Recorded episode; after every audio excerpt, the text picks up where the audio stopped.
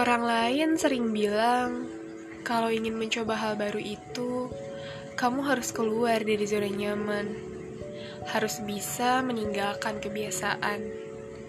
Tapi, aku pernah dengar perkataan seseorang yang bilang, kalau mungkin akan terasa lebih mudah apabila kita memilih untuk memperlebar zona nyaman.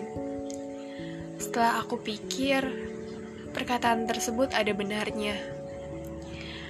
Keluar dari zona nyaman itu tidaklah mudah. Akan lebih terdengar sulit karena kita seperti harus meninggalkan kenyamanan yang telah ada. Padahal, tanpa harus meninggalkan zona nyaman yang lalu, kita tetap dapat menemukan zona nyaman baru. Menandakan bahwa zona nyaman kita akan lebih luas lagi ke depannya.